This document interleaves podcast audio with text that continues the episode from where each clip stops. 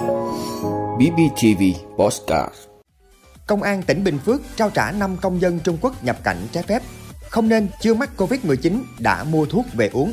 Thành phố Hồ Chí Minh lấy ý kiến phụ huynh về việc dạy học trực tiếp từ ngày 3 tháng 1 năm 2022. Mùa lễ hội buồn AFF Cup 2020 Thái Lan thắng Việt Nam ở trận bán kết lượt đi.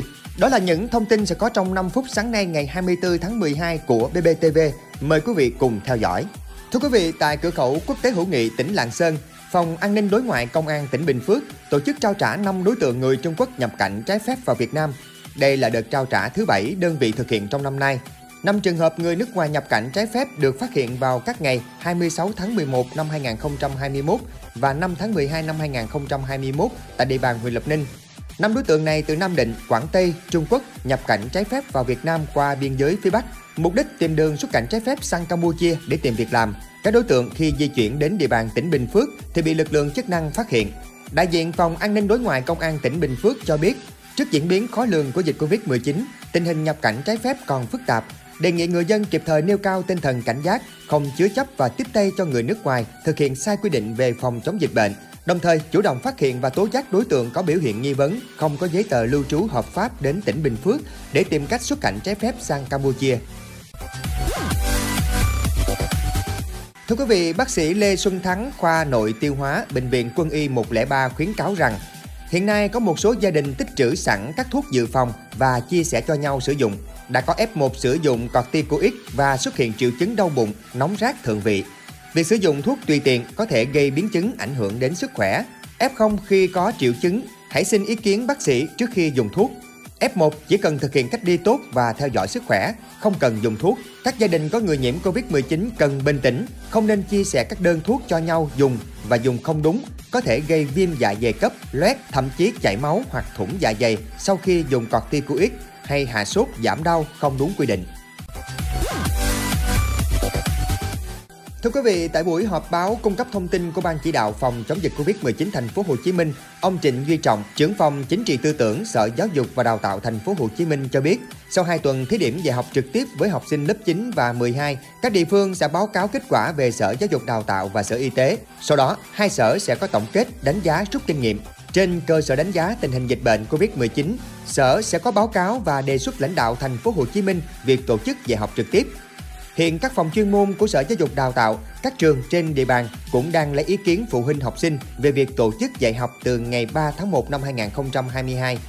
Ông Trịnh Duy Trọng cho biết, từ ý kiến phụ huynh, mỗi nhà trường sẽ có sự chuẩn bị chú đáo hơn, phối hợp với phụ huynh học sinh có sự chuẩn bị kỹ hơn để đảm bảo việc dạy học trực tiếp được đảm bảo an toàn.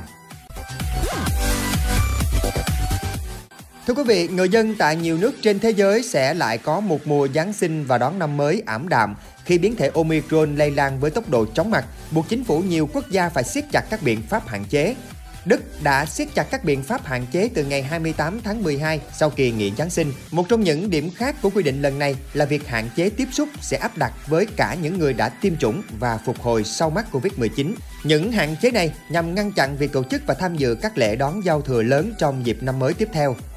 Trước Đức, Hà Lan đã thực hiện biện pháp phong tỏa từ ngày 19 tháng 12. Thủ tướng Hà Lan Mark Rutte đã chia sẻ tâm trạng buồn bã của người dân trước thềm Giáng sinh và năm mới, nhưng nhấn mạnh phong tỏa là không thể tránh khỏi trước nguy cơ bùng phát làn sóng Covid-19 thứ năm do sự lây lan dữ dội của biến thể Omicron.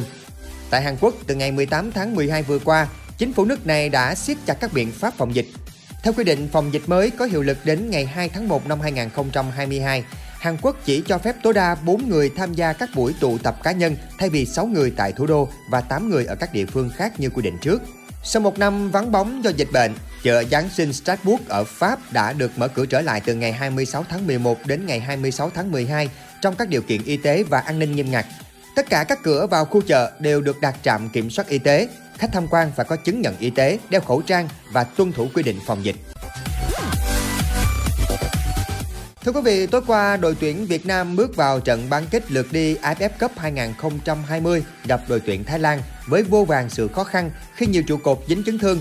Nhưng cũng chẳng ai ngờ được đội tuyển Việt Nam lại có một hiệp đấu đánh mất hoàn toàn thế trận vào tay đối thủ. Và điều gì đến cũng phải đến, chúng ta đã liên tiếp nhận hai bàn thua trước Thái Lan. Sau hai bàn thua chóng vánh, một điều rất đáng khen ngợi với các cầu thủ của chúng ta chính là tinh thần không bỏ cuộc chúng ta triển khai một lối chơi chậm, chắc và không nôn nóng. Nếu thật sự có đủ may mắn, đã có ít nhất là hai bàn thắng đến với đội tuyển Việt Nam. Trận đấu lượt đi kết thúc với tỷ số 2-0 nghiêng về đội tuyển Thái Lan. Đây là một kết quả đáng buồn với thầy trò huấn viên Park Hang-seo. Sẽ còn rất nhiều điều mà chúng ta cần phải làm nếu muốn lật ngược thế cờ trước đội tuyển Thái Lan ở trận lượt về diễn ra vào ngày 26 tháng 12 tới.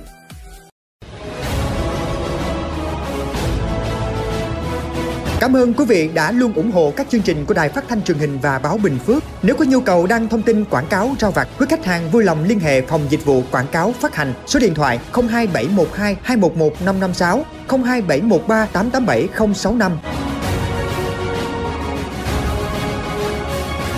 BBTV vì bạn mỗi ngày.